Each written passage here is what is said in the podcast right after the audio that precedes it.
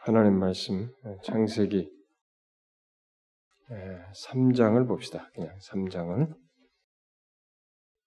3장을 일단 음, 대략적이나마 아, 우리가 좀 살펴야 되니까 일단 3장 11절부터 24절까지를 우리 한번 다 한 절씩 교독해서 읽어봅시다.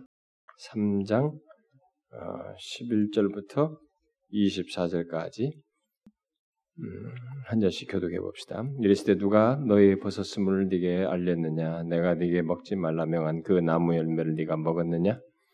나비 이르되 하나님이 주셔서 나와 신 여자 그가 그 나무 열매를 내게 주므로 내가 먹은 여호와 하나님이 여자에게 이르시되 네가 어찌하여 이렇게 하였느냐? 여자가 이르되 뱀이 나를 꿰므로 내가 먹었나이다.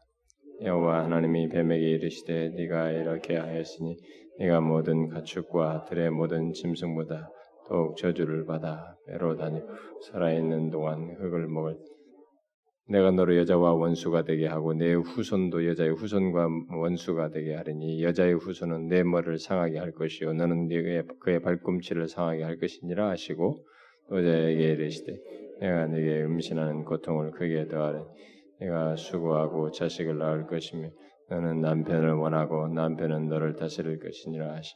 아담에게 이르시되 네가 내 아내의 말을 듣고 내가 네게 먹지 말라 한 나무의 열매를 먹었은즉 땅은 너로 말미암아 저주를 받고 너는 내 평생에 수고하여 그 소산을 먹으리라. 땅이 네게 가시던 불과 은건키를 낼 것이라. 네가 먹을 것은 밭의 채소인지 네가 흙으로 돌아갈 때까지 얼굴에 땀을 흘려야 먹을 것을 먹으리니 네가 그것에서 취함을 입었음이니라. 너는 흑인이 흙으로 돌아갈 것이니라 하시니라. 아담이 그의 아내의 이름을 하와라 불렀으니 그는 모든 산자의 어머니가 됨이니라. 여호와 하나님이 아담과 그의 아내를 위하여 가죽옷을 지어 입히시니라. 여호와 하나님이 이르시되 보라 이 사람이 선악을 알게 하는 우리의 우리한지 그가 그의 손을 들어 평행나무 열매도 따먹고 영생할까 하노라 하시. 여호와 하나님의 된 동산에서 그를 내보내어 그의 근원이 된 땅을 갈게 하시니라. 이같이 하나님이 그 사람을 쫓아내시고 에덴 동산 동쪽의 그룹들과 두루를 생명나무의 길을 지키게 하시니라. 지난 시간은 그 창세기 이 앞에 3장의 어, 인간의 타락에 대해서 이제 일부를 살폈습니다. 아, 지금 우리가 시도하는 것은 이 성경이 전체를 그 정세기부터 계시록까지 관통하고 성경 전체를 아우르는 이게 한 저자이신 성령의 입장에서 볼 때 이것이 일관성 있게 흘러가고 있는 내용이 있는데 그 일관성 있게 흘러가는 내용의 가장 중요한 것이 바로 복음이다.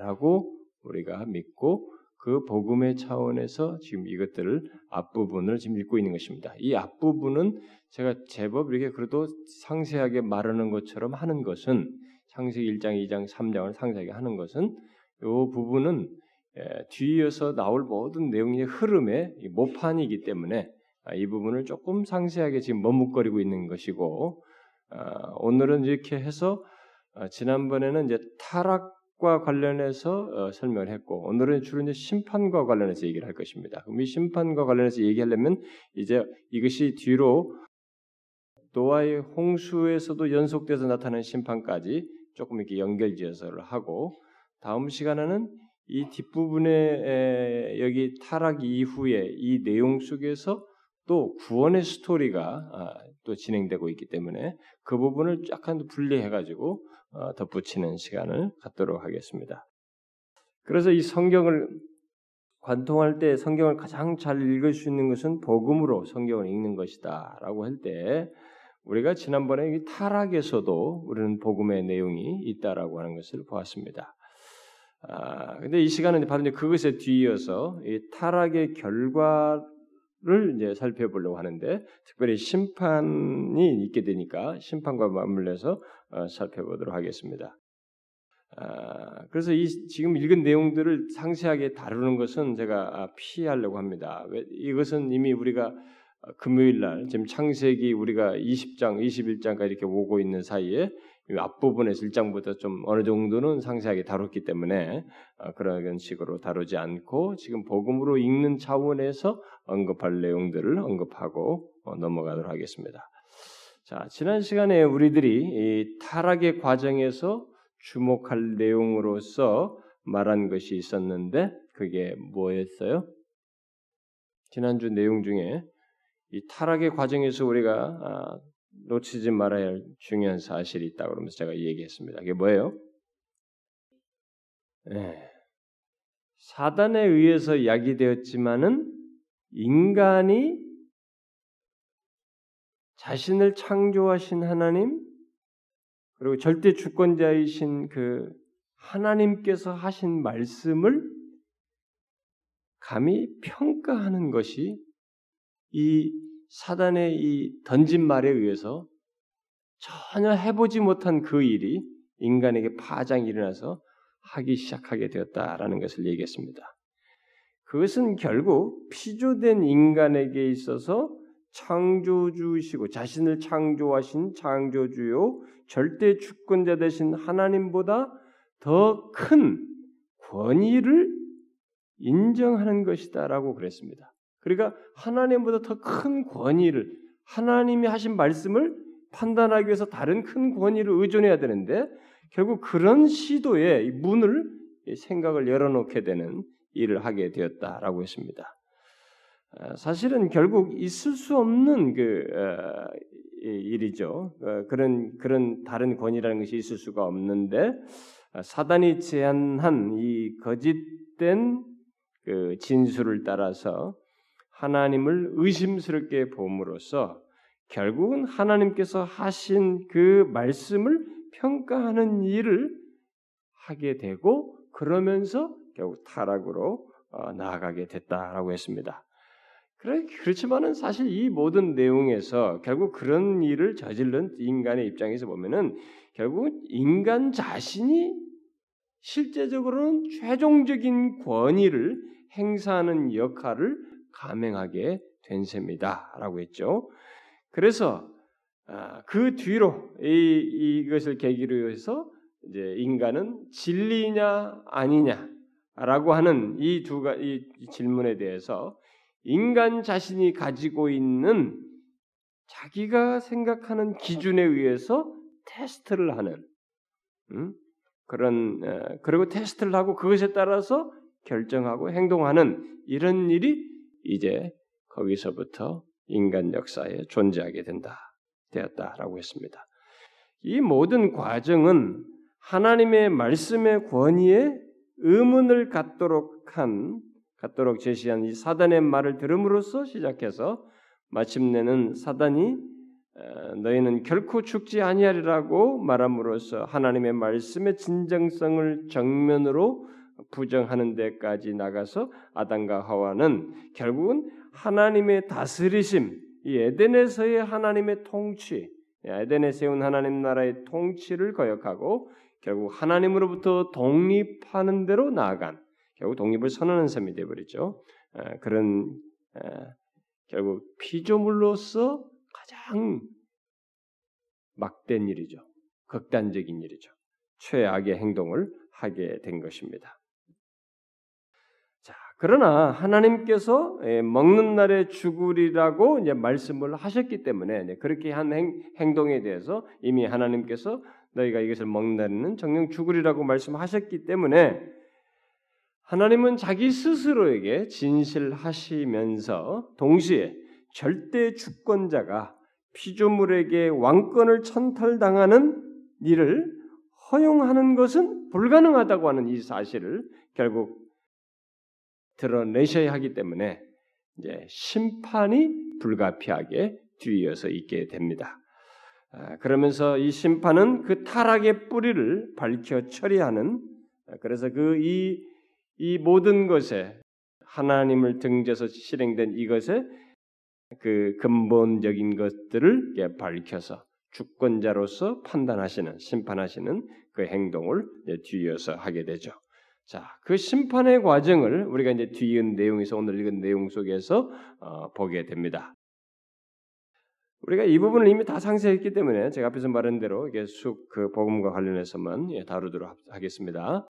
자, 하나님께서 금하신 열매를 인간이 아, 아담과 하와가 먹은 뒤에 아담은 자신들에게 다가오신 하나님을 피하여 숨었어요. 음, 숨었다가 지금 그 11절에서 그 열매를 먹었느냐라고 하는 하나님의 질문에 하와에게 이 잘못의 책임을 전가하죠. 어, 그리고 하와는 다시 뱀에게 그 책임을 돌리는 것을 우리가 12절, 13절에서 보게 됩니다. 자, 결국은 이런 식으로 책임을 전가함으로 하면서 그 책임을 최종적 책임을 누구에게 돌리고 있어요? 누구에게 돌리고 있습니까? 잘 보시면 아담은 하나님이 주셔서 나와 함께 있게 한 여자에게로 이제 책임을 돌리고 하와는 하나님이 창조하신 뱀에게 책임을 돌림으로써 결국은 책임을 누구에게 돌려? 하나님께 돌려야지. 하나님께 책임을 돌리는 것을 보게 됩니다. 오늘은 우리식으로 표현하자면 하나님께서 주셔서 나와 함께 있게 한 여자만 아니었다면 또 하나님께서 이 뱀을 창조하시지만 않으셨다면 이렇게 일이 잘못되지는 않았을 텐데 하나님이 다 이렇게 주셔가지고 이렇게 된 것입니다. 당신이 이렇게 했기 때문에 그런 거야. 우리가 이제 꼭 이런 논리를 펴서 핑계를 대죠. 그러니까 오리지널 이어가 여기서부터 우리는 다그 그 일을 지금 반복하고 있습니다. 그러나 우리가 이미 지난 시간에 살핀 대로 인간은 하나님의 말씀에 최종적이고 절대적인 권위를 거절하였습니다. 이것이 인간의 치명적인 범죄죠. 치명적인 범죄였습니다. 하나님은 자신이 하신 말씀에 진실하셔야 하고 진실로 절대적인 권위를 가진 창조주요 주권자로서 행하셔야 하죠. 그래서 그들의 행동에 대한 심판을 행하시는데 그것이 14절부터 24절에 언급되고 있습니다. 그걸 간략하게 보면 하나님께서 먼저 뱀을 저주합니다.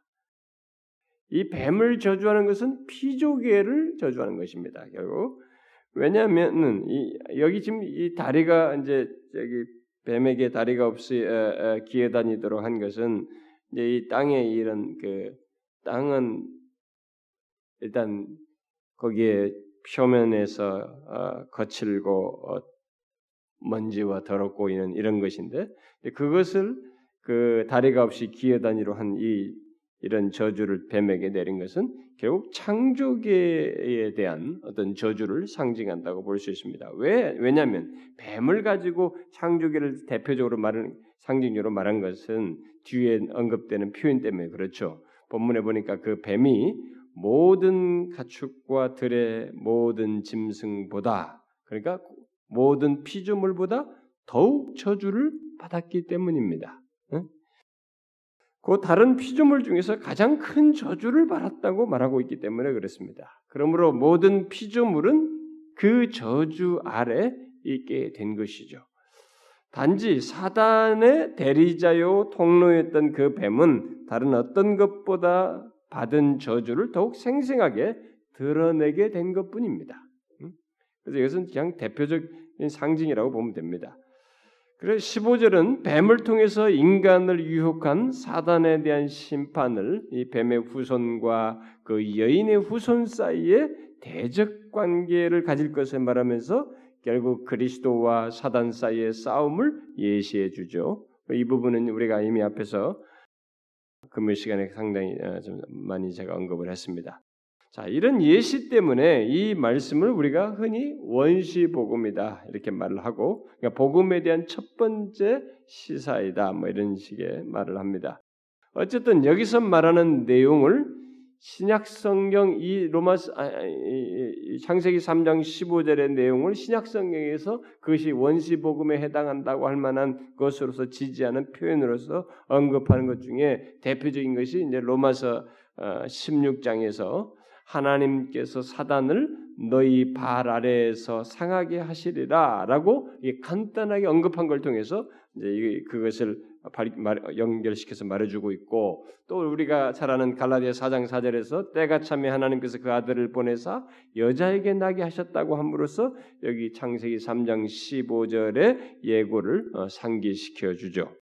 결국 그 뱀에 대한 이 저주의 말씀은 하나님의 아들 안에서 인간에 대한 인간에 대한 은혜와 또 타락으로부터의 회복을 시사하는 것이기도 합니다. 여기 이 뱀에 대한 저주의 말씀 속에 바로 그것이 담겨져 있어요. 하나님의 아들 안에서 인간에 대한 하나님의 은혜와 타락으로부터 회복을 동시에 시사하고 있습니다. 아, 이 부분은 제가 이미 상세히 얘기했기 때문에 이 시간에는 좀 지나가도록 하겠습니다. 그 다음 하나님께서 이 16절에서 여자와 하와에 대해서 심판을 하시죠. 이 심판의 내용은 타락된 세상에 실제로서 음? 타락한 세상에 실제로 있는 우리가 지금도 계속 골머리를 남고 있고 의문시하고 있는 이 고통이라고 하는 실제, 음? 이 고통이 세상에 존재하게 되었다는 것을 말해주는 것입니다.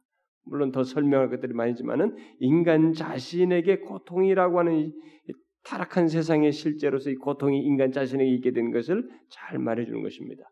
제가 이번에 수련을 준비하다가 인도하시는 하나님께 인도 문제를 다루다 보니까 결국은 또 다시 인간의 이 악과 하나님의 섭리 문제를 건드려야 되는데 제가 피했어요 일부러 최대한 피했습니다. 그래서 언급을 안 할수 하지 않을 수 없는 건 했지만은 그걸 피했어요. 제가 진짜 내년에는 한번 건드리고 싶습니다. 그거 의외로 복잡해요. 우리들의 많은 궁금증입니다. 어? 진짜 성경에서 우리가 눈으로 보면서 겪는 많은 문제거리입니다. 이 악의 실제 그걸 좀 더 체계적으로 성경 신학적으로 또 교리적으로 섭리와 맞물려서 또 설명할 필요가 있는데 그게 의외로 방대합니다. 다루려면. 네, 한 번만에 다룰 수 있을지 모르지만 제가 이번에 하면서 야 내년에는 좀 무리해서라도 일부라도 좀 하고 싶다 이런 생각이 많이 들었어요. 근데 그런 우리가 이 악에 악에 대한 이 질문은 지금도 뭐 계속 하고 있습니다만은 어, 이해할 수 없는 악들이 많잖아요.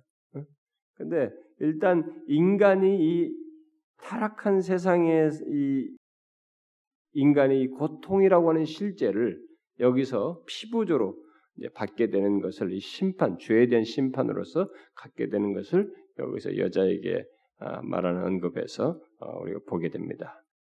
자, 이것은 그런데 이것은 인간에게 단순히 육체적인 고통이 있게 된다는 것을 말 그것을 말하는 것뿐만 아니라 가장 인간에게 가장 밀접한 관계인 지금 여기 인간 존재에 있어서 바로 결혼한 부부죠. 예, 남자와 여자 사이의 관계에도 이 고통스러운 문제가 어떤 그들 사이의 깨어짐과 이런 이 갈등과 어떤 결렬이 있게 될 것을 동시에 시사합니다.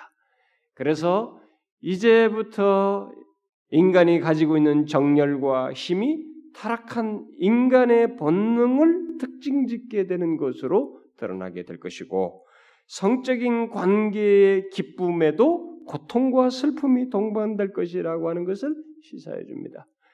이 이전까지는 보기에 좋았다라고 하는 그 내용 속에 이 남녀 간의 서로 사랑과 그들의 이 성, 성을 가지고 다른 성을 가지고 있는 이것은 그들이 보기 좋은 것에서 그리고 즐거움의 내용으로서만 존재했어요. 그러나 타락함으로 인해서 이 성적인 관계에서 그들이 갖게 되는 그 기쁨에는 동시에 고통과 슬픔이 동반될 것이라고 하는 것을 여기서 동시에 시사해 주고 있습니다. 그것이 일종의 심판의 내용이에요. 또 남자에 대한 하나님의 심판은 17절부터 24절에서 보는 것처럼 심판 중에서 가장 광범위합니다.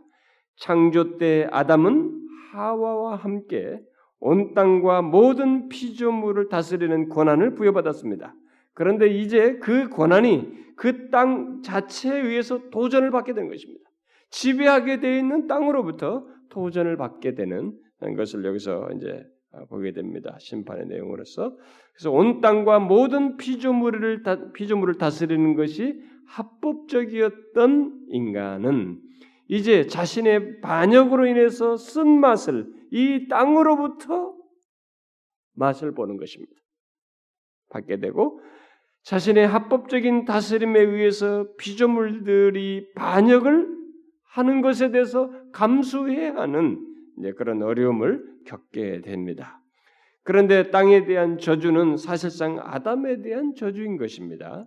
왜냐하면 땅의 왕인 아담, 곧 인간이 이제 자기에게 잘 순종하는 그 신화를 가질 수 없게 되었기 때문에 그렇습니다.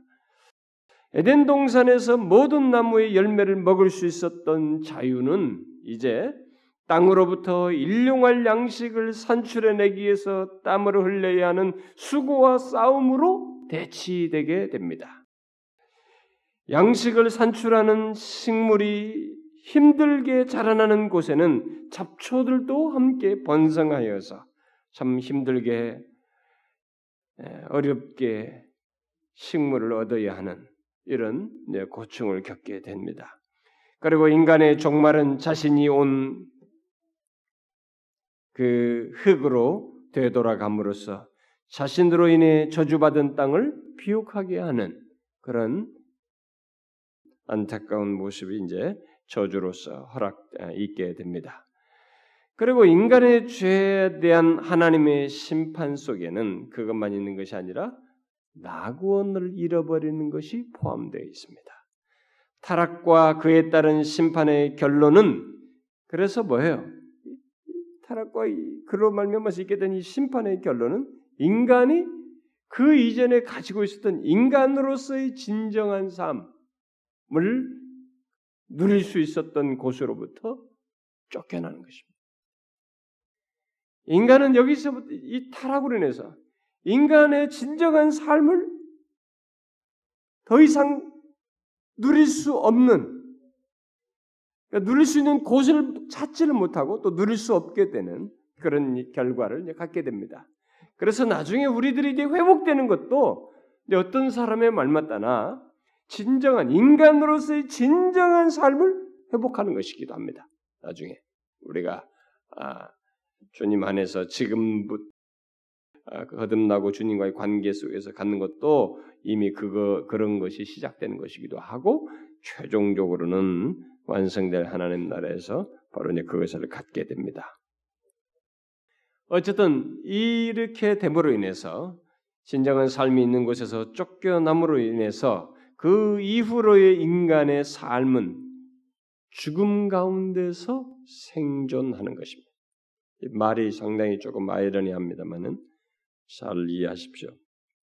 생존하기는 생존하는데 죽음 가운데서 생존하는 것이 있게 되는 것입니다. 타락 이후로. 여기 창세기 말씀에서는 육체적인 죽음과 영적인 영적인 죽음이 구별되지 않고 있습니다만은 하나님은 네가 먹는 날에 반드시 죽으리라고 말함으로써 죽음이라고 하는 것을 처음 언급하면서 그것이 타락했을 때는 인간의 실존이 될 것이라고 하는 것을 말씀했어요. 죽음이라고 하는 것이. 그러니까 이런 이런 말씀을 통해서 볼 때 그러면 반대로 산다는 것은 뭐냐. 산다는 것은 자연스럽게 하나님과 교제하면서 사는 것이에요. 그러니까 인간 존재에 있어서 산다는 것의 의미는 하나님과의 교제 속에 사는 것이에요. 그러면 죽는다는 건 뭐냐? 하나님과의 교제에서 끊어져서 생존은 하지만은 그런 죽음의 냄새를 가지고 존재하는 것이에요. 그 하나님과의 교제가 끊어졌을 때 결국 사형선고로서 사형선고가 집행되어서 그런 죽음 가운데 생존하는 그런 어, 실존을 갖게 되죠. 그런데 그것을 즉각 그, 그 말은 그렇다고 해서 즉각적인 멸망은 아니었죠. 인간은 하나님과의 교제가 끊어져서 비록 죽었지만 죽음이 그의 실존에 생존하는 가운데 있게 되었지만 하나님의 형상을 가진 채 계속 존재하며 번성해 나갔습니다. 이게 뭘 말해줍니까? 분명히 죽음을 얘기하셨습니다. 그런데 하나님 이들이 계속 존재하면서 번성해 나갔어요. 이게 뭐예요? 그것은 놀랍게도 하나님의 은혜가 이 죽은 인간으로 하여금 생존하도록 허용하고 있다고 하는 것을 시사해 주는 것입니다. 제가 지난번에도 그 얘기 했습니다. 인간이 이렇게 죄를 지어서 정령 죽으리라고 하는 판결을 이미 그 말씀을 했고 그걸 판결을 받는 존재가 생존의 어떤 것을 이어서 어느 정도 갖는다는 것은 그게 우연한 것이 아니에요. 그냥 어쩌다 저절로 되는 것 그런 것이 아닙니다. 있을 수 없는 것이 하나님의 은혜로 허용된 것이에요. 하나님의 은혜의 결과인 것입니다. 우리는 여기서 타락한 인간이 비록 사망의 궁극적인 표시인 이 육체가 땅에 묻혀서 육체가 분화되는 일이 일어나진 않았지만 죽은 사람으로서 생존하게 되었다는 것을 알게 됩니다. 죽은 사람으로서 생존하게 됐다는 거예요. 이것을 우리가 잘 이해해야 됩니다. 인간이 여기서 타락하고 나서 이제 심판을 받고 나서 살잖아요. 목숨은 아직 붙어 살고 있잖아요. 육체는 이 육체가 살아 있는 것은 죽은 사람으로서 생존하는 것이에요. 이미 정령 죽으리라고 하셨던 그 하나님의 말씀에서의 죽음이라고 하는 실존이 그 존재에 인간 존재에 그대로 있는 것입니다. 죽은 사람으로서 생존하는 것입니다.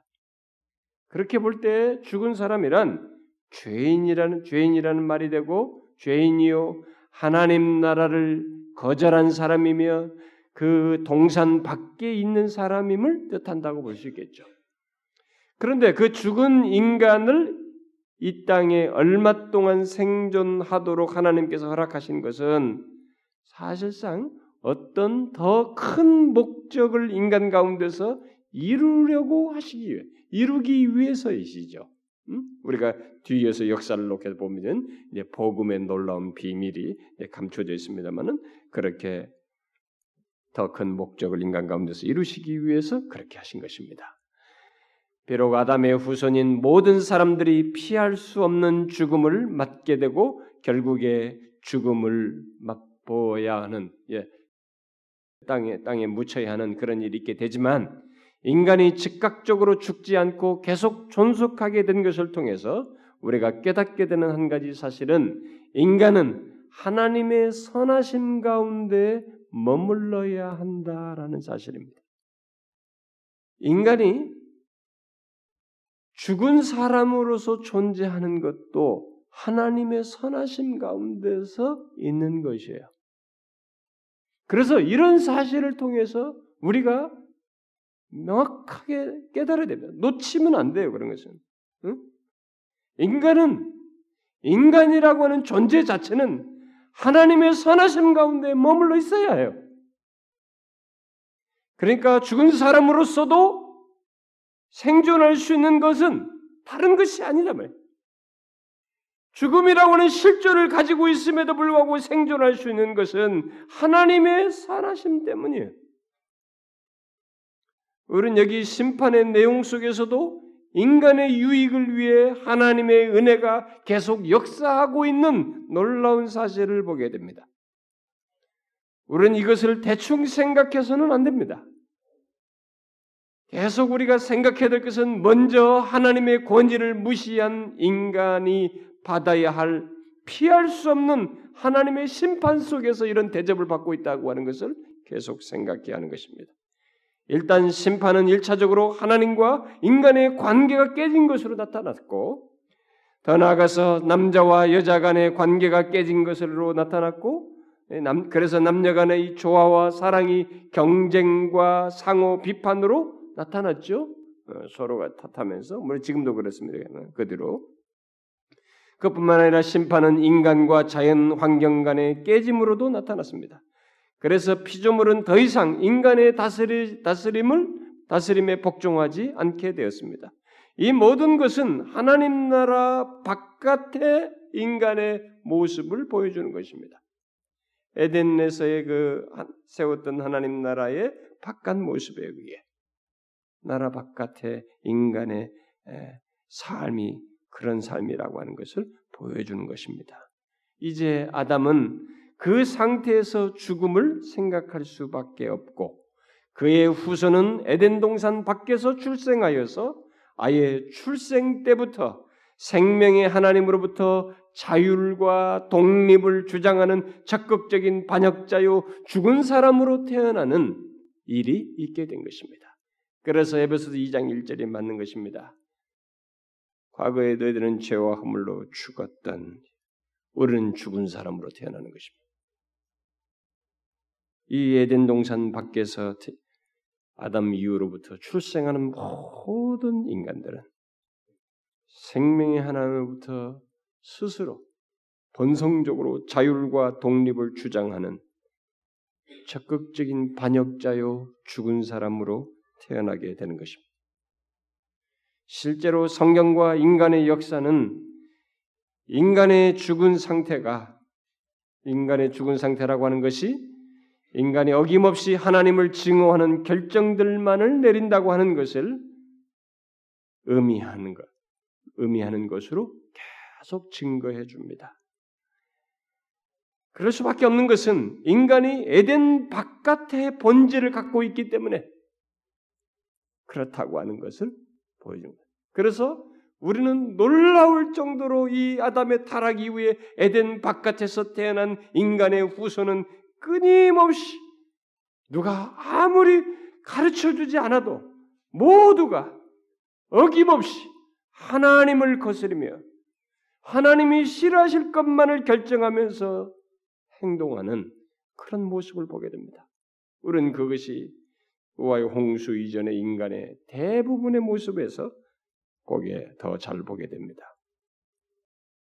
그래서 이제 선과 악을 선택할 자유라고 하는 것은 더 이상 문제가 되지 않게 되었습니다. 뭐예요? 인간은 이제 인간은 오직 자기 자신의 본질대로 앞에서 말한 대로 에덴 바깥의 본질대로 오늘날의 실학적인 교리적인 용어로 말하자면 부패한 본성대로 행하는 데만 자유로울 뿐입니다. 무슨 말인지 알겠어요? 에덴 바깥에서 태어난 인간은 이제 자신들에게 행사하는 자유라고 하는 것은 하나님을 거스르는 쪽에서만 자유로운 거예요. 부패한 본성을 드러내는 쪽에서만 자유로운 것입니다. 하나님을 증오하는 죄인으로서 자유롭게 행할 뿐인 것입니다. 그 말은 달리 말하면 인간은 이제 죄의 노예요, 죽음의 노예가 되었다는 것입니다. 바로 이런 인간의 실존을, 이런 인간의 상태를 루터는 노예 의지론으로 말한 것입니다. 인간의 의지는 노예 의지와 같다. 칼빈은 이것을 교리적으로 전적 부패와 타락이라는 말로 표현한 것입니다. 오늘날 이걸 다 부정하려고 그래요. 알미니안적인 신학을 가진 사람들이 이걸 다 부정하려고 합니다. 그래서 제가 지난번 누구 어떤 목사님 얘기해 하나님보다 더 자비로우려고 그래. 알미니안 주자들이. 그래서 이런 거 없다. 당신들은 다 괜찮다는 이걸 부정하려고 천만의 말씀이에요. 에덴 바깥에 인간의 실존은 더 이상 다른 것을 선택할 수 없고 부패한 본성대로 행하는 데만 자유로 자유를 드러내는 그런 존재가 된 것입니다. 그런데 그런 인간을 하나님께서 즉각적으로 죽이지 않고 계속 존속하게 하신 것을 통해서 우리는 그 같은 하나님의 심판 속에서도 하나님께서 인간의 유익을 위해 그의 은혜를 계속 드러내시는 것을 통해서 그의 은혜가 계속 역사하고 있는 것을 통해서 우리는 그 다음에 하나님께서 무엇을 이루실 것인지를 이렇게 쭉 바라보게 됩니다. 여기서 이 복음의 놀라운 전망을 보게 되는 것이죠. 이미 3장 15절에서 그런 걸 밝혔습니다만은 인간을 구원할 여인의 후손까지 말씀하신 것을 통해서 우리는 복음의 이 빗줄기를 보게 되는 것입니다. 왜 여기서 살, 탁 쓸어버리냐? 죽인, 죽는다고 했는데. 왜 이러시는가? 심판 속에서도 왜 인간의 유익을 위하시는가? 왜 그의 은혜가 이 심판을 행하는 중에도 나타나고 있는가? 이미 3장 25절에서 말한 것처럼 여자의 후손을 얘기하시면서 뭔가를 자꾸 남기. 인간의 죽은 인간, 죽은 사람으로서의 생존하는 가운데서 더 큰 목적을 두시고 이루시기 위한 하나님의 어떤 계획이 예, 감추어 있는 것을 보게 됩니다. 그게 바로 복음이죠. 그리스도 안에서 구원하시고자 하는. 결국 우리는 심판 속에서 하나님의 은혜를 또 심판 속에서 복음을 발견하게 되는 것입니다. 자, 제가 지난 시간에 얘기했습니다. 복음이 복음 되려면 타락이 있어야 돼요. 그리고 동시에 이 심판이 있어야 돼요. 심판으로부터 구원하시는 거죠. 타락으로부터의 정, 타락으로부터 회복하시는 것이며 심판으로부터 구원하시는 것이에요. 이 놀라운 것을 하나님 편에서 하시고 있는 것입니다. 이 타락과 심판의 얘기가 전개되는 가운데서 하나님은 계속 그것을 보여줍니다. 쓸어버리지 아니하시고 자신의 은혜의 빗줄기를 계속 이렇게 보이고 있습니다. 은혜는 반역하는 죄인을 향한 하나님의 태도로서 도저히 자격이 없을 뿐만 아니라 자격은커녕 오히려 주어진 것까지 주어진 것까지 빼앗아 마땅한 그들에게 하나님께서 자비와 긍휼을 베푸시는 것을 말한다고 할 수 있겠죠. 이 같은 하나님의 태도는 그의 구원 활동을 통해서 우리에게 구체적으로 어, 나타나게 되죠. 창세기 3장은 결국 심판과 은혜에 관한 이야기인 것을 결국 우리가 발견하게 됩니다. 여기서 분명히 이들의 타락과 심판이 있는데 이 3장의 결국 내용은 심판과 은혜가 놀라울 정도로 함께 엮여서 나타나는 것을 보게 됩니다.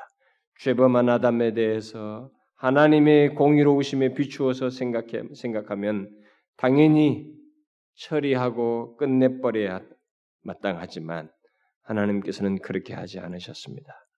우리는 그런 하나님의 행동을 제대로 충분히 생각해 보아야 돼요. 쑥쑥쑥 지나가지 말아야 됩니다. 우리가 이런 것을 충분히 제대로 생각하지 않으면 우리는 인간에게 베풀어진 하나님의 은혜를 보지 못할 뿐만 아니라 제대로 깨닫지 못합니다. 오늘날 예수 믿는 사람들 중에 교회하는 사람들 중에 하나님의 은혜에 대한 이해 깊이가 얄팍한 이유 중에 하나는 자신들의 은혜를 현실 세계의 충족 여부 차원에서 판단하기 때문에 그렇습니다. 그저 내가 지금 어려운데 이 문제를 해결해 주고 조금 힘든데 그거 처리해 준 것 차원에서 하나님의 은혜를 얘기하기 때문에 은혜가 너무 얄팍하고 진짜 값싼 은혜예요. 그리고 목사들부터가 그런 것을 채워주고 그런 걸 해결해 주는 것을 하나님의 은혜로 축복으로 자꾸 남발하면서 설교를 해대니까 성도들도 다 그렇게 길들여서 값싼 은혜와 이 얄팍한 은혜에 길들여지는 것입니다. 아니에요, 여러분. 절대로 그렇지 않습니다. 우리가 하나님의 은혜, 은혜라고 하는 것을 이걸 제대로 이해하려면 하나님의 공의로우심에 비추어서 도저히 아무런 것도 있는 것마저 다 빼앗아 말살에 마땅한 그런 존재를 향해서 자격 없는 자를 향해서 하나님께서 베푸셨다고 하는 살리심의 은혜를 주시고 있다는 자격 없는 자를 향한 이 하나님의 적극적인 행동, 그래서 나라고 하는 존재 자체를 향한 하나님의 그 베푸신 자비와 긍휼 그리고 특별히 구원이라고 하는 데까지 우리를 이끄시는 것, 그 구원을 이루기 위해서 하나님 자신이 죽으신다고 하는 사실, 우리의 죄를 담당하시고 여기에 철저하게 이해가 미쳐야 돼요. 이 이해가 깊어져서 우리가 뭐 정서상으로 이해상에서 우리들의 모든 내 인격의 천 요소가 확장할 수 있는 만큼 확장해서 절절하게 사무치게 깨달아야 돼요. 그래서 먼저 그것으로부터 자신의 존재에 대한 이해에서부터 존재를 향한 하나님의 은혜에서부터 자격 없는 나를 향한 하나님의 은혜에서부터 나를 향한 하나님의 구원, 이 구원을 위한 하나님의 죽으심에서 우리는 이 은혜의 깊이를 헤아리고 거기서 하나님을 향한 소위 감사와 조그마한 말 한마디라도 어찌할 줄을 몰라 하나님 앞에 영광을 돌리는 이런 반응이 자연스럽게 나와야 하는 것입니다. 여기 한번 생각해 보십시오. 죄범한 인간이 보존되고 하나님의 말의 권위를 무시한 그에게 하나님께서 계속 말씀하신다는 것. 하나님께서 그게 결국 뭡니까?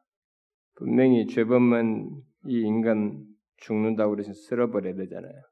그런데 그 인간을 보존하시고 자신의 말의 권위까지 무시한 그에게 다시 계속 하나님께서 말씀하신다는 것은 뭘 말해줘요? 이건 하나님께서 은혜를 베풀고 있다는 것입니다. 우리는 지금 우리의 존재와 현재 살, 살고 있다는 것에서 그리고 이 구원의 소식을 알고 있다는 것에서 하나님의 은혜를 그가 베푸시는 은혜를 깨달아 알아야 됩니다. 이들이 구원의 은혜를 말하기 이전에 인간에게 이렇게 죄범한 인간에게 행하는 이것에서부터 우리는 하나님의 은혜가 베풀어지고 있는 것을 봐야 돼요. 은혜는 그렇게 질책을 받아 마땅한 상황에서 역사하는 것입니다. 그것은 하나님께서 인간으로 하여금 다른 피조물에 대해 어느 정도 권위를 나타낼 수 있게 하신 것에서도 나타나죠. 또 남자와 여자의 관계가 비록 균열이 생기긴 했지만 그 관계를 유지하여 자녀를 낳게 하신 것에서도 하나님의 은혜가 베풀어지고 있는 것을 보게 됩니다. 우리는 그 타락한 에덴 동산 밖의 세계에서 아담과 하와가 자신들을 어떻게 인식했는지 알만한 언급을 발견하지 못합니다만은 에덴 동산 밖에서 하와가 말한 두 가지 진술을 통해서 그 4장 1절과 25절에 진술된 내용을 통해서 그 타락한 세계에서 그들이 어떠했는지를 엿볼 수 있습니다. 그 어떻게 했어요? 사장 1절만 봐도 임신해서 애를 낳는데 가인을 낳고 이름을 뭐라고요? 여호와로 말미암아 등남하다. 하나님에 대한 믿음이 있었습니다. 우리는 이들이 그 타락한 그 이제 에덴 밖의 생활에서 자신들에 대해서 어떻게 인식했는지 우리가 그 그 내 말을 뭐, 어, 잘알 수가 없습니다만 이런 것에서 일단 자신들이 지금 가지고 있는 음? 어, 이 하나님을 거론하는 것에 대해서 하나님께 대한 믿음을 가졌던 것으로 볼 수 있습니다. 장세기 사장은 타락한 인간의 죄악성을 어, 그대로 잘 곧바로 증거해주고 있죠. 그리고 그 죄의 논리적 결과가 무엇인지를 인간 관계 속에서 잘 보여주고 있습니다. 가인은 그의 제사가 거절되고 그에 반해서 그의 동생 아벨의 것은 연락되었다는 하나님의 선언에 분노해서 그 분노를 아벨에게 쏟아가지고 그를 죽이게 되죠. 그런데 인간의 갈등은 우리가 여기서 잘 보면 압니다만은 인간의 갈등은 하나님과의 관계가 끊어진 것의 결과로서 생겨난 것이 예, 거기서부터 발언한 것입니다. 그래서 제가 어떤 사람이 신앙생활 하는데 뭐 이게 힘들어요, 저게 힘들어요, 뭐 남편과 관계도 힘들고 또 사람 과도 힘들고 뭐 어, 이 하는 일도 안 되고 직장도 힘들고 다 꼬이고 안 돼요라고 말하는 사람들을 제가 보면 그들은 뻔한 얘기 한다고 할지 모르지만 성경 그대로 말하는 것이고 계시를 따라서 말하는 것이고 인간 존재를 놓고 얘기하는 것입니다. 순서를 다시 돌이켜야 돼요. 하나님과의 관계가 교제를 온전하게 가져야 돼요. 여러분 잘 보세요. 하나님과의 관계가 온전한 사람은 다른 것들이 다 온전해져요. 관계. 상대가 온전치 않게 행해도 나는 온전해져요. 그걸 컨트롤하고 감당합니다. 부부 관계, 다른 사람과 관계, 심지어 직장의 일도 종과 상하, 종과 이 주인과의 관계 속에서도 그걸 해요. 그래서 그 모습을 에베소서도 얘기하잖아요. 인간의 갈등은 하나님과의 관계가 끊어진 것의 결과로서 생겨난 것입니다. 그러니까 인간의 모든 갈등은 우리와 하나님과의 갈등을 반영하는 것이었죠. 반영하는 것이었어요. 또 그 갈등은 하나님의 은혜가 다른 사람들에게 베풀어지, 베풀어지자 그 은혜에 대해서 화를 내는 가운데서 나타난 것이기도 해요.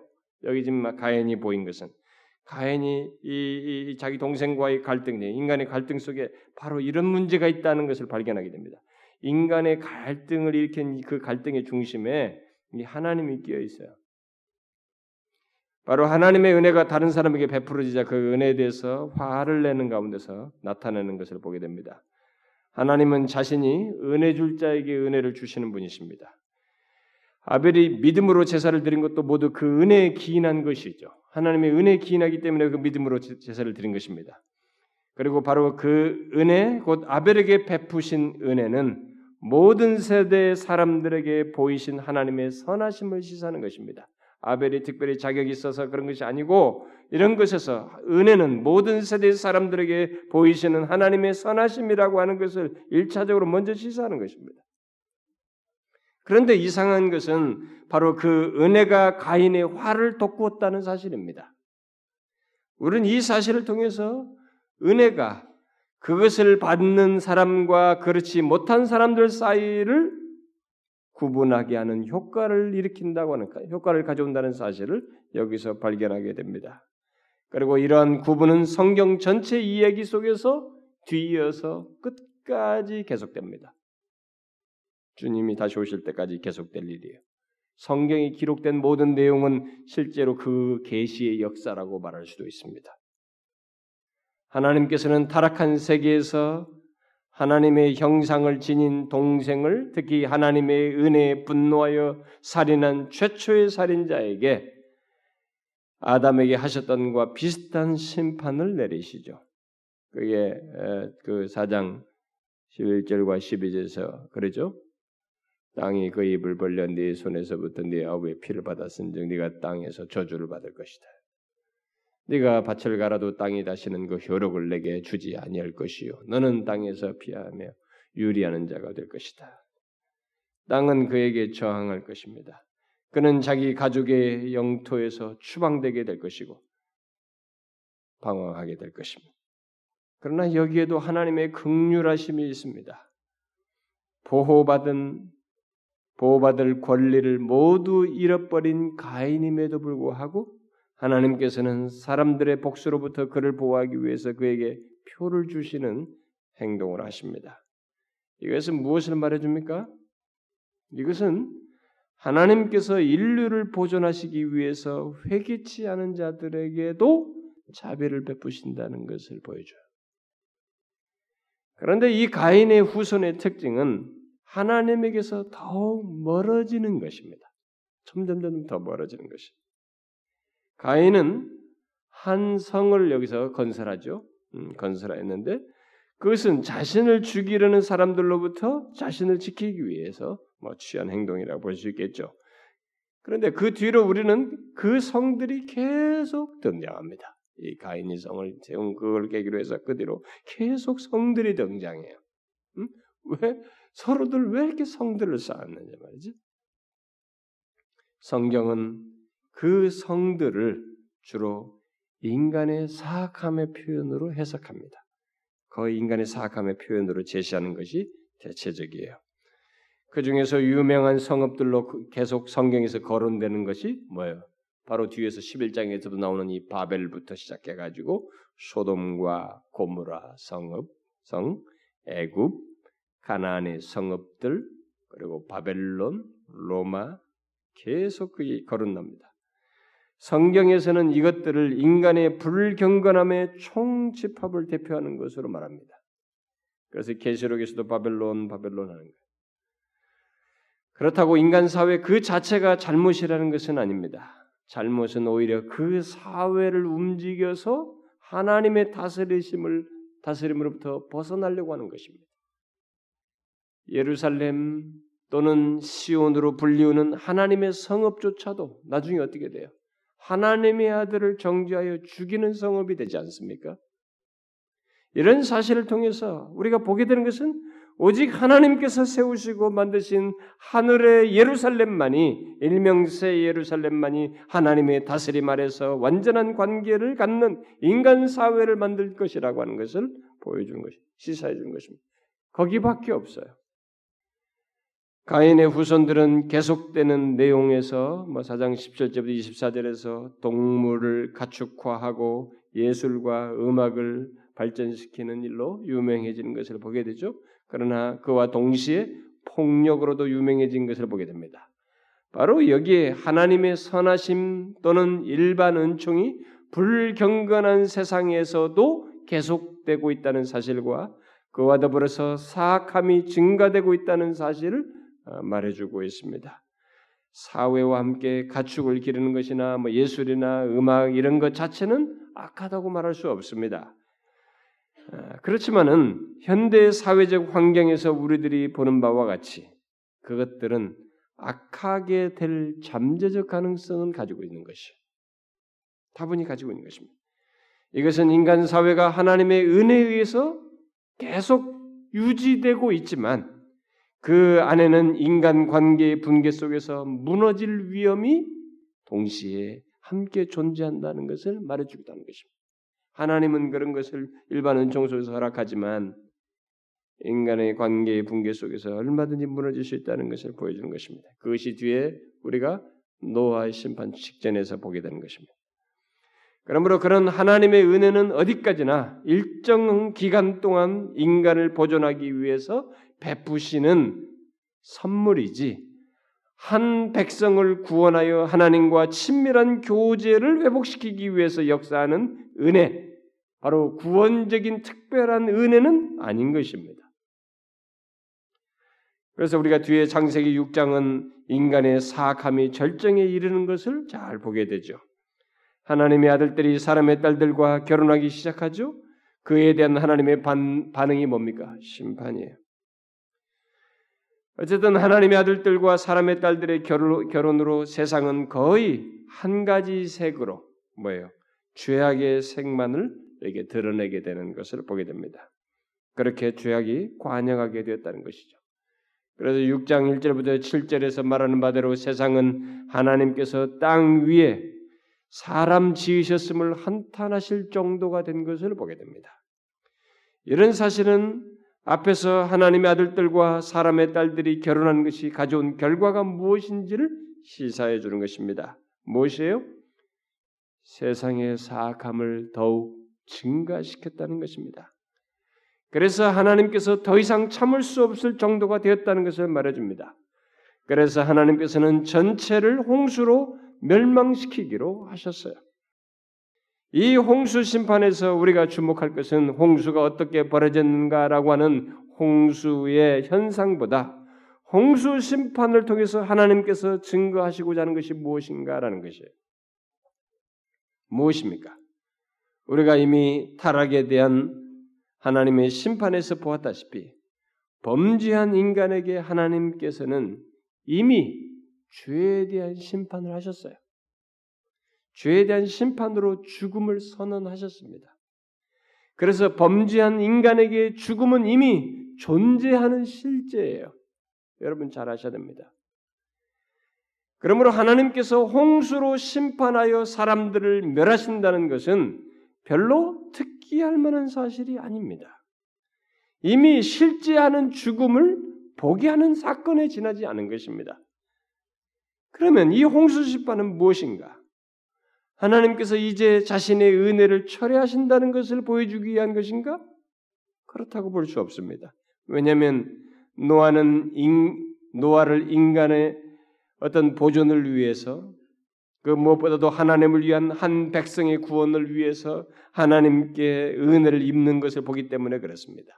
그리고 노아의 가족 이후의 인간 역사를 보다시피 홍수로 인해서 인간의 사악함이 해결되지 않습니다. 그러면 뭡니까? 성경은 일관되게 하나님의 심판은 그의 의로우심의 표현이라고 하는 것을 말해주고 있습니다. 그러므로 심판은 항상 그 심판을 받아 마땅한 자들에게 임하는 것이에요. 여기 홍수를 통한 하나님의 심판 또한 하나님의 의로우심을 드러내는 것입니다. 의로우심을 드러낸 가운데서 하나님은 자격이 없으나 그들 가운데서 선택한 사람을 은혜로 건져내시는 일을 하시고 있는 것입니다. 그들이 바로 노아의 가족인 것입니다. 그래서 우리가 여기서 알아야 할 것은 사악한 땅이 홍수로 정결케 되지 않았다는 것입니다. 사실 홍수의 목적은 그것이 아니었어요. 홍수는 인간 역사에 일어난 수많은 심판들 중에 하나로서 반역한 인간의 최종적인 운명을 예시해 주는 것입니다. 앞으로 죄를 범한 자들이 하나님의 심판을 받을 때 하나님의 의로우심이 드러날 때 그들이 이와 같은 심판을 받을 것이라고 하는 것을 예시해 주는 것입니다. 그러므로 성경 전체에서 구원과 심판은 하나님께서 자신의 나라를 곧 하나님 나라를 이루기 위한 활동으로서 서로 분리될 수 없는 것이고 동시에 상호 보완적인 하나님의 사역이라고 하는 것을 우리에게 말해주는 것이. 그래서 하나님은 계속 구원과 심판을 그의 나라를 이루기 위해서 계속 병행하셔요. 이 가운데서 마지막에 완성될 하나님 나라를 이루신데 그때 최후의 심판과 함께 완성될 하나님 나라를 이루신 것입니다. 같이 있는 거 이게. 자신의 의로우심을 드러내시면서 그렇게 하시는 것입니다. 그래 이런 사실을 잊어버리고 요즘 유행하는 뭐 외국에서 하나님의 사랑이 하나님이신데 어떻게 심판을 할 수 있느냐? 인간은 다 소멸한다, 죽으면 소멸한다든가 예, 보편 구원론을 다시 유행하고 그런 걸 주장하고 이런 일하는데 그런 것은 이 창세 처음서부터 하나님께서 계속 자신의 나라를 세우기 이루기 위해서 이 구원과 심판을 병행하시며 활동하시는 이것을 모르고 하는 소리예요. 이미 이때부터 그걸 예시해 주었어요. 그리고 계속 역사 속에서 보여줬고 최종적인 것도 그렇게 될 것이에요. 하나님의 심판을 통해서 우리는 마지막 심판이 어떻게 될 것인지를 보게 되고 동시에 하나님께서 우리를 구원해 내시는 그 상황이 어떨 것인지도 보게 되는 것이죠. 아, 그렇게 구원하시는구나. 하나님은 자신의 나라와 관련해서 궁극적인 목적을 가지고 계십니다. 그 때문에 우리는 그가 타락한 세상 속에서 자신의 사랑을 거두시지 않으실 것을 예상할 수 있습니다. 물론 인간의 죄로 인해서 하나님과 창조계 사이에 그리고 창조계 안의 모든 관계들에서 혼란이 있는 것은 부인할 수 없습니다만은 그렇다고 해서 인간의 반역이 하나님의 목적을 훼손할 수는 없는 것입니다. 왜요? 하나님은 인간의 반역이 있는 가운데서도 자신의 목적을 이루실 수 있는 절대 주권자이시기 때문입니다. 여기서 우리는 하나님께서 자기 백성들로 구성된 하나님 나라와 타락한 세상을 다스리시는 그의 절대적인 주권적 통치를 구별할 필요가 있습니다. 아무리 그 어떤 존재가 하나님을 대적한다 할지라도 그것이 사람이든 막이든 그 누구도 하나님의 주권을 벗어나지 못합니다. 그래서 하나님을 반역하고 불순종한 자들은 마침내 그의 주권적인 주권 앞에 굴복하게 됩니다. 그러나 하나님 나라는 하나님과의 관계가 회복된 영역에서 자기 백성들에게 자기 백성들을 다스리는 것입니다. 이런 면에서 이 타락한 세상과 하나님 나라는 완전히 다른 것입니다. 하나님의 주권적인 통치는 전 우주적인 성격을 띠지만 하나님 나라는 하나님과의 관계가 회복되어서 그의 백성된 자들을 향한 통치인 것입니다. 이 하나님 나라는 오직 구원을 통해서만 회복되고 들어오는 것이죠. 왜냐하면 오직 구원을 통해서만 하나님과 온전한 관계가 회복되기 때문에 하나님 나라는 바로 그런 사람들이 속하는 것이기 때문에 그리고 그런 자들만 하나님의 통치를 받는 것이기 때문에 그래서 하나님께서 이 전 우주적인 영역 안에서 자신의 주권적인 통치를 나타낸 것과 이 하나님 나라에서 통치는 성격을 구분하고 있는 것입니다. 하나님께서는 바로 이런 놀라운 일을 그의 의로운 심판 속에서 믿을 수 없는 큰 은혜로 행하시고 있는 것입니다. 잘 보세요. 지금 계속 심판의 면면 심판의 심판밖에 다른 걸 생각할 수 없는 그 자리에서 하나님께서 믿을 수 없는 큰 은혜를 베푸십니다. 그래서 노아의 홍수 때도 민족의 아, 인류를 보존하는 것도 있지만 그 가운데서 자기 백성을 구원하시는 구원을 위해서 자신과의 관계를 회복해서 통치를 받는 그 일을 병행하셔. 우리는 계속되는 역사 속에서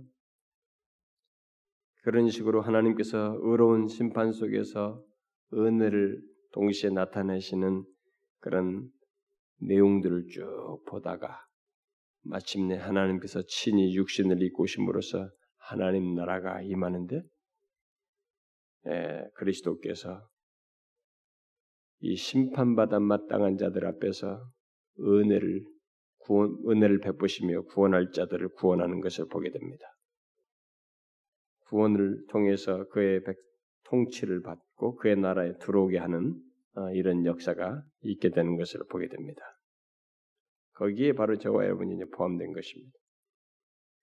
우리가 하나님 나라에 속하여 있다고 하는 것은 내 현실이 세상 사람보다 더 나으냐 못하느냐가 아니고 또 내가 원하는 대로 하나님으로부터 무엇인가를 얻느냐 못 얻느냐의 그런 것이 아니고 하나님과의 관계가 회복되어서 그의 통치를 받고 있는가 아닌가를 말하는 것입니다. 하나님 나라에 속한 것에 이 놀라운 사실을 여러분 아셔야 됩니다. 잘 이해하셔야 됩니다. 여러분 아까 에덴 바깥으로 바깥에서의 출생은 이들은 일단 그 인간의 상태는 하나님의 통치를 이전처럼 받지 않는 상태예요. 오히려 자율적으로 독립적으로 행하는 것이었습니다. 그런데 그랬던 인간이 이 하나님 나라에 들어와서 예수 구원을 받음으로써 하나님 나라에 들어왔다. 이게 뭐예요? 다시 그 통치를 받는다는 것입니다. 하나님과의 관계가 회복돼서 통치를 받는다는 것입니다. 이게 우리가 금요일 시간에도 금요 말씀에서 살폈지만 이게 어떻게 다른 식으로 표현하면 기적인 것입니다. 인간 존재에게 최대의 일이 벌어진 것입니다. 우리 인간은 스스로 나면서부터 하나님이 싫어하실 것만 행하는 존재, 그쪽에서만 자유를 드러내는 존재예요. 그런 자가 하나님 나라에 속했다. 그래서 하나님과의 관계가 회복돼서 그의 통치를 받는다. 이것은 그 심판 속에서 또 심판받아 마땅한 대상 속에서 은혜를 입었기 때문입니다. 죽은 인간이 살게 된 것이죠. 특히 하나님의 말씀의 권위를 전적으로 인정하며 그의 말씀에 조금도 의문을 제기하지 않으면서 그의 통치를 받는 상태가 된 것. 이게 바로 하나님 나라에 속하였다고 하는 놀라운 사실입니다. 그래서 여러분과 저에게 이런 일이 벌어진 것 있잖아요. 지금 우리가 하나님의 말씀의 권위를 전적으로 인정하며 그의 말씀에 조금 더 의문을 제기하지 않고 그의 통치 아래서 하나님과 교제하며 신앙생활하는 것 이게 뭐냐 이게 그냥 뭐 아무것도 아닌 것 같다. 아무것도 아닌 것이 아닙니다. 그것이 불가능 우리 존재 스스로에게 불가능한 일이 벌어진 것입니다. 이것이 바로 타락한 세상에서 죽은 인간에게 심판을 행하시면서 동시에 은혜를 베풀어 이루시고자 하는 것이고 그것을 우리에게 마침내 이루신 것이에요. 하나님의 큰 행동인 것입니다. 놀라운 행동인 것입니다. 놀라운 하나님의 은혜의 역사인 것입니다. 여러분 이 사실 아십니까? 우리가 이것을 알아야 됩니다. 제가 이 성경을 이렇게 성경 신학적인 흐름에서 설명을 하는 것, 조직 교리로 이렇게 딱 한 사실만 설명하면 여러분들이 그것에서 이해할 수도 있지만 이 성경의 전체 문맥 속에서 이해하게 되면 이 구원의 배경과 history 그리고 그 역사 속에서의 하나님의 계획, 그 계획의 진행 속에 내가 있는 것에 대한 저 그림이 이렇게 보이기 때문에 상당히 경이롭습니다. 너무 놀랍습니다.